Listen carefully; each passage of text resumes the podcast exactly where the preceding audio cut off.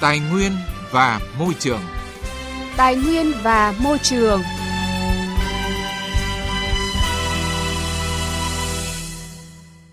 Các biên tập viên Quang Huy và Thúy Nga xin kính chào quý vị và các bạn. Chúng ta đang gặp nhau trong chương trình Tài nguyên và môi trường thứ tư ngày mùng 10 tháng 7 năm 2019. Thưa quý vị và các bạn, trong tuần qua, người dân tại ba xã Hồng Kỳ, Bắc Sơn, Nam Sơn, huyện Sóc Sơn, thành phố Hà Nội tiếp tục chặn đường, dựng lều bạt không cho xe chở rác vào khu xử lý, khiến rác ùn ứ ở nội thành Hà Nội. Điều đáng nói đây không phải là lần đầu tiên người dân ba xã của huyện Sóc Sơn chặn xe chở rác mà việc này năm nào cũng diễn ra. Không chỉ tại Hà Nội, người dân sinh sống quanh khu vực bãi rác Khánh Sơn, phường Hòa Khánh Nam, quận Liên Triểu, thành phố Đà Nẵng cũng dùng biện pháp chặn xe chở rác ra vào bãi để phản đối tình trạng ô nhiễm môi trường tại bãi rác này. Vậy tại sao có tình trạng này? Câu chuyện này sẽ được chúng tôi bàn luận trong mục vấn đề và sự kiện. Trước hết xin mời quý vị và các bạn cùng đến với những tin tức về môi trường đáng chú ý.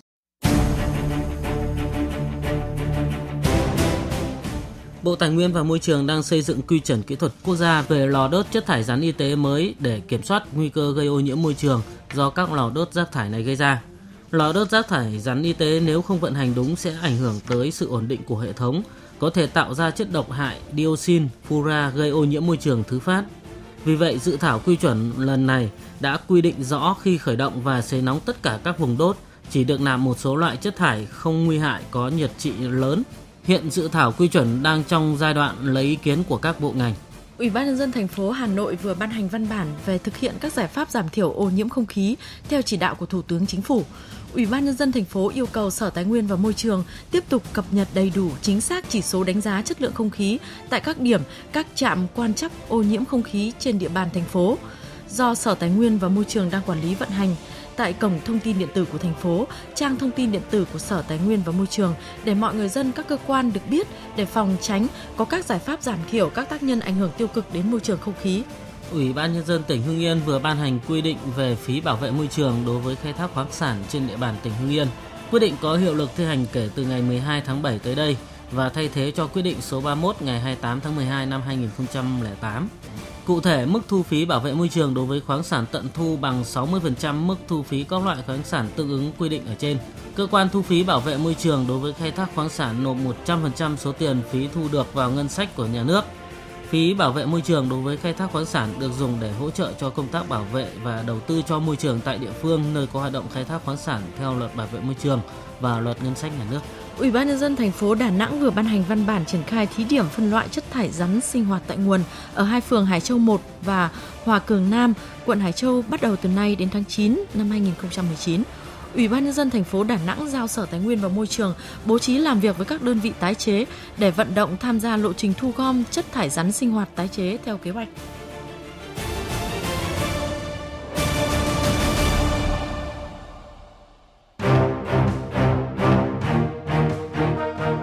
Vấn đề và sự kiện.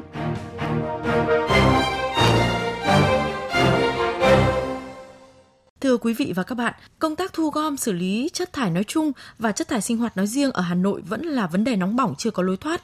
Viễn cảnh hết nơi đổ rác đã cận kề khiến dư luận lo ngại các nhà quản lý cũng đau đầu.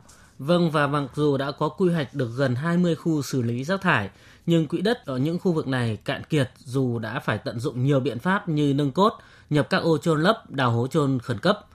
Trong khi đó, các dự án mới để tiếp nhận, xử lý rác thải đến thời điểm này vẫn chưa được triển khai xong, trong khi khối lượng rác phát sinh đang tăng theo cấp số nhân từng ngày. Bãi rác quá tải, rác không được xử lý gây ô nhiễm môi trường, khiến cho cuộc sống của người dân xung quanh các bãi rác không thể chịu đựng, trong khi việc đền bù, giải phóng mặt bằng di rời người dân ra khỏi khu vực ô nhiễm triển khai chậm nên người dân chỉ biết phản ứng bằng cách dựng chứng ngại vật không cho xe vào bãi rác. Phản ánh của phóng viên Đài Tiếng Nói Việt Nam.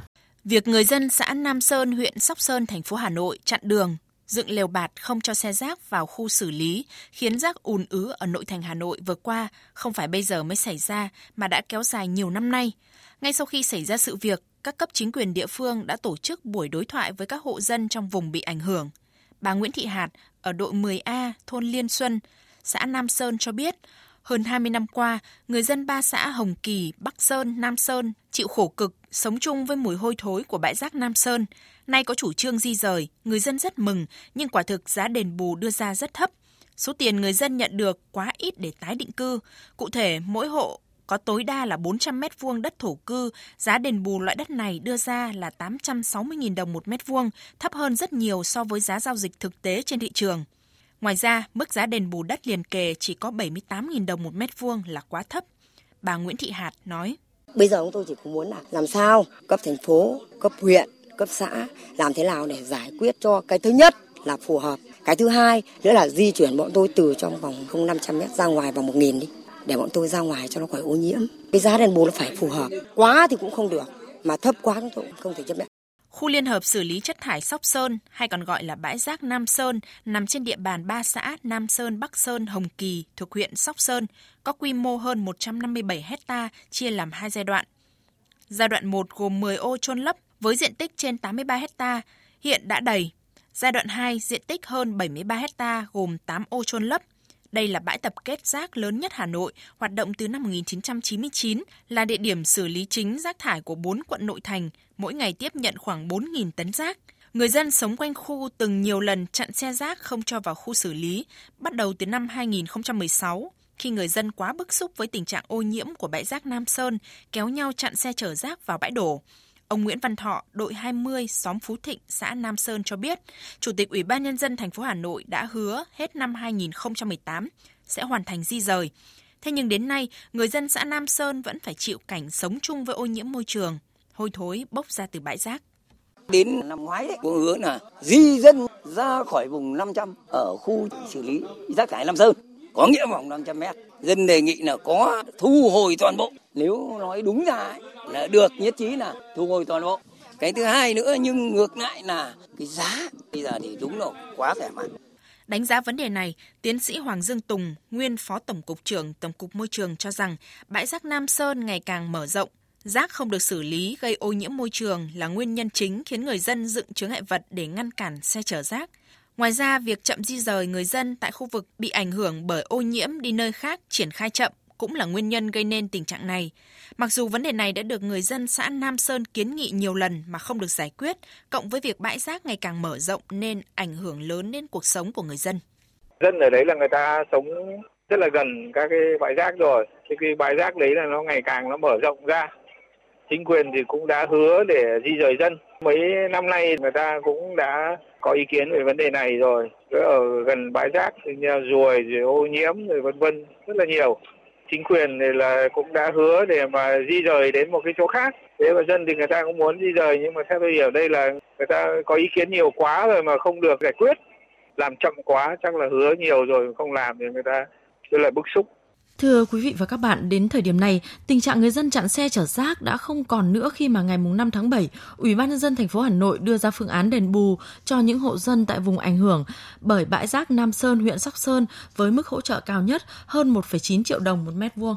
Theo đó, để giải quyết dứt điểm tình trạng người dân chặn xe rác, thành phố đã cho phép Ủy ban nhân dân huyện Sóc Sơn lập phê duyệt bổ sung chính sách hỗ trợ đối với tổng mức bồi thường theo quy định và mức hỗ trợ khác không quá 500.000 đồng một mét vuông thống nhất giá thu tiền sử dụng đất tái định cư theo vị trí 4 đường 35 là 2 triệu 700 nghìn đồng một mét vuông.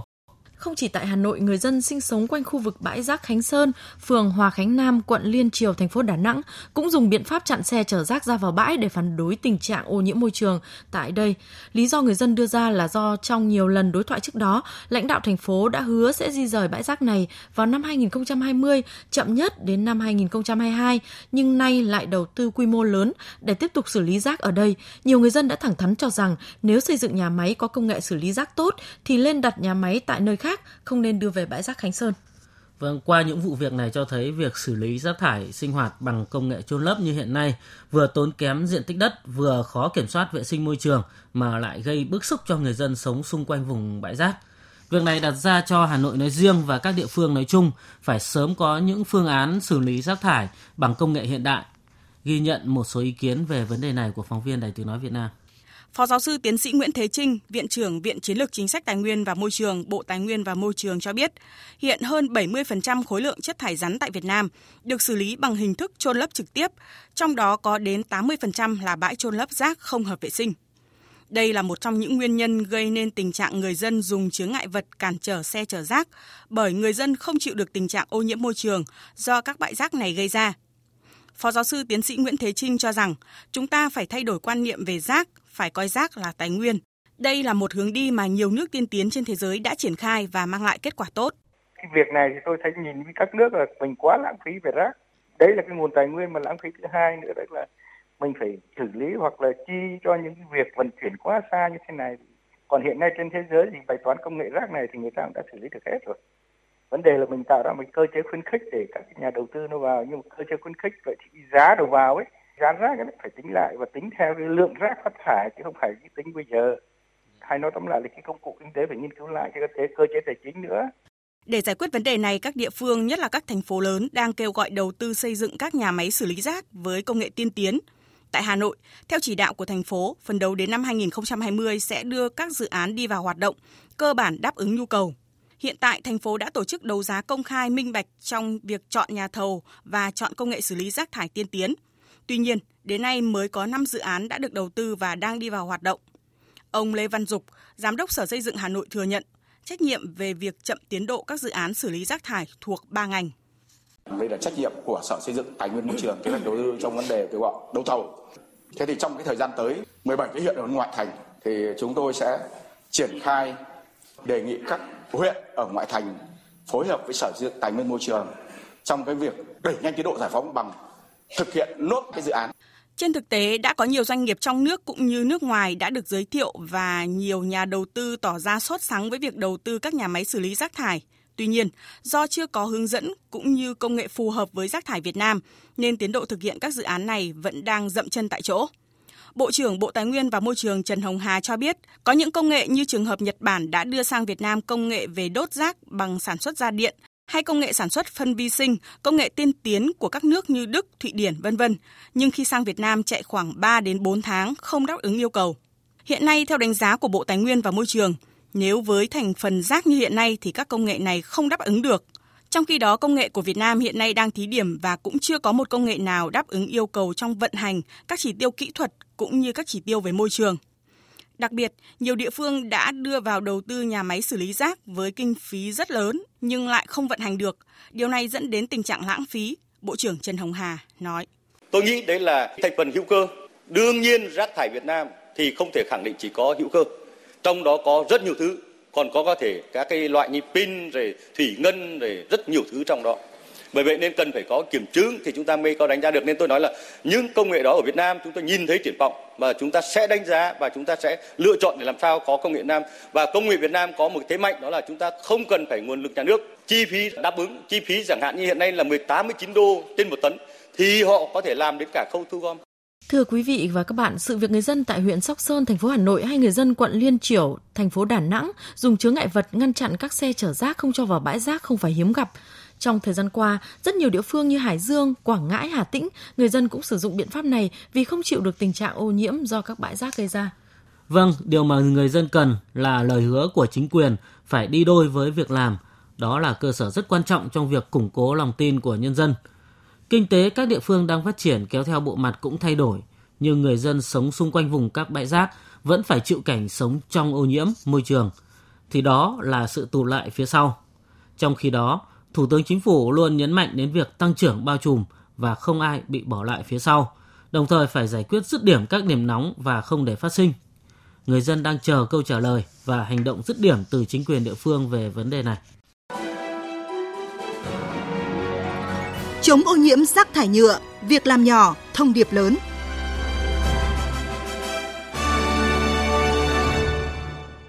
Thưa quý vị và các bạn, loại bỏ rác thải nhựa ra khỏi đời sống xã hội đang ngày càng trở thành một xu hướng tất yếu của xã hội đương đại. Chỉ từ đầu năm đến nay đã có rất nhiều nước trên thế giới đẩy mạnh nỗ lực giảm lượng rác thải nhựa, thậm chí đạt mục tiêu loại bỏ hoàn toàn đồ dùng nhựa, đặc biệt là nhựa sử dụng một lần để bảo vệ môi trường.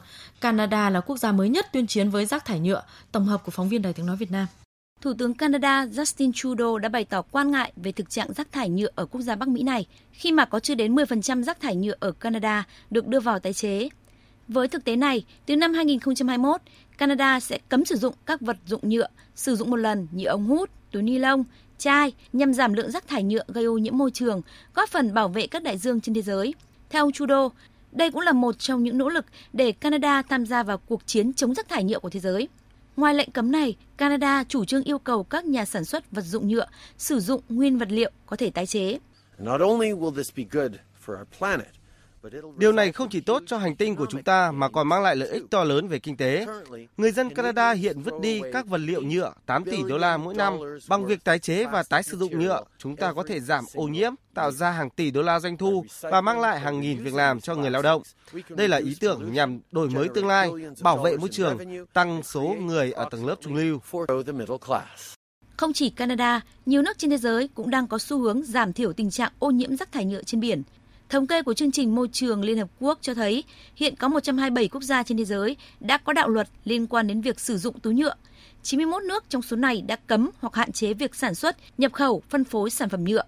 Các nhà lập pháp châu Âu hồi cuối tháng 3 vừa qua đã bỏ phiếu thông qua lệnh cấm trên quy mô toàn Liên minh châu Âu đối với các sản phẩm nhựa sử dụng một lần như ống hút, dao, dĩa và bông ngoái tai. Văn bản được thông qua tại Nghị viện châu Âu với 560 phiếu thuận, 35 phiếu chống sẽ có hiệu lực từ năm 2021. Hòn đảo Capri xinh đẹp ở miền nam Italia mới đây cũng đã tiên phong khi thực hiện quy định này.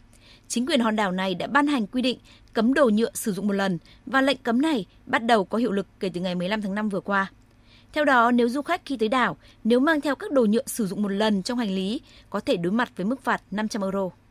Tại thủ đô Tokyo, Nhật Bản, các công ty Nhật Bản, nhất là các công ty hoạt động trong ngành công nghiệp thực phẩm, cũng đang tìm cách hạn chế, tiến tới không sử dụng nhựa hoặc sử dụng nhựa tái chế trong các sản phẩm nhằm giảm thiểu rác thải nhựa gây ô nhiễm môi trường. Sự bùng nổ các ứng dụng đặt đồ ăn trực tuyến đang khiến Trung Quốc, quốc gia đông dân nhất thế giới với hơn 1,4 tỷ người, tràn ngập rác thải vỏ hộp nhựa, túi ni lông và điều đáng quan ngại là phần lớn số rác thải này không được tái chế, cũng như không thể tự tiêu hủy trong thời gian hàng trăm năm chính phủ Trung Quốc đang chủ trương đẩy mạnh ngành công nghệ tái chế rác thải để giảm ảnh hưởng đến môi trường. Nhằm hiện thực hóa cam kết đối với Hiệp định Paris về biến đổi khí hậu và hướng tới thành phố xanh, thân thiện với môi trường, ngày 9 tháng 5 vừa qua, thủ đô Mexico City của Mexico cũng đã phê chuẩn việc cải cách Điều 25 của luật chất thải rắn, cấm buôn bán, phân phối, cung cấp túi nhựa và các sản phẩm nhựa dùng một lần cho người tiêu dùng vào năm 2021. Tại Beimeri, một thị trấn nhỏ nằm ở phía bắc thủ đô Beirut, Liban, từ ngày 1 tháng 5 vừa qua, chính quyền địa phương đã có những bước đi đầu tiên hướng tới lối sống thân thiện với môi trường khi triển khai chiến dịch phát các túi vải sợi cho khách hàng ở các siêu thị nhằm thay thế các túi nhựa, các túi ni lông. Theo các nhà tổ chức sự kiện, đây là chiến dịch nhằm nâng cao nhận thức của người dân về nhu cầu sử dụng các vật liệu tái chế để bảo vệ môi trường. Ông Roy Abou Chedid, người đứng đầu thị trấn Bay Mary nói. Số lượng túi nhựa được sử dụng tại các cửa hàng là rất lớn, chi phí tái chế chúng lại càng lớn hơn. Tác hại tiêu cực của chúng đối với sức khỏe con người lại càng lớn hơn nữa. Đó là lý do tại sao chúng tôi quyết định tiếp tục dự án để giới hạn sử dụng túi nhựa tại thị trấn. Chúng tôi đã thông báo với các siêu thị về quyết định này. Trong thời gian tới, các cửa hàng nhỏ khác cũng theo xu hướng này. Ước tính mỗi năm có hơn 300 triệu tấn nhựa được sản xuất và tính tới nay, ít nhất 5.000 tỷ vật thể nhựa được cho là đang trôi nổi trên các bề mặt đại dương. Những nghiên cứu khoa học cho thấy rác thải nhựa đã gây ra tình trạng ô nhiễm trên diện rộng, ảnh hưởng tới môi sinh của các loài sinh vật dưới nước như cá, rùa, cá voi và chim biển. Mới đây nhất, hôm 18 tháng 3 vừa qua, các nhà hoạt động vì môi trường cho biết một chú cá voi mũi khoằm Cuvier bị mắc kẹt tại vùng biển Philippines đã bị chết đói do trong dạ dày của nó có 40 cân rác thải nhựa, trong đó có túi đựng thực phẩm. Đây là một trong những trường hợp xác cá voi có chứa lượng rác thải nhựa lớn nhất trong số 61 xác cá heo được mổ trong 10 năm qua tại Philippines. Các nước trên thế giới tuyên chiến với rác thải nhựa cũng đã kết thúc chương trình Tài nguyên và Môi trường hôm nay. Chúng tôi cũng rất mong quý vị và các bạn tiếp tục đón nghe chương trình và gửi thư cũng như phản ánh những sự việc diễn ra tại địa bàn về chương trình theo địa chỉ chương trình Tài nguyên và Môi trường, Ban Thời sự Đài Tiếng nói Việt Nam, số 4143 Bà Triệu Hà Nội hoặc gọi về số điện thoại 0243 936 3729 Xin nhắc lại số điện thoại 0243 936 3729. Quý vị thính giả cũng có thể gửi thư điện tử về chương trình theo địa chỉ chương trình xã hội vv1a.gmail.com để chia sẻ ý kiến của quý vị và các bạn. Đến đây, biên tập viên Thúy Nga và Quang Huy xin kính chào quý vị và các bạn. Hẹn gặp lại quý vị và các bạn trong chương trình này vào thứ tư tuần sau.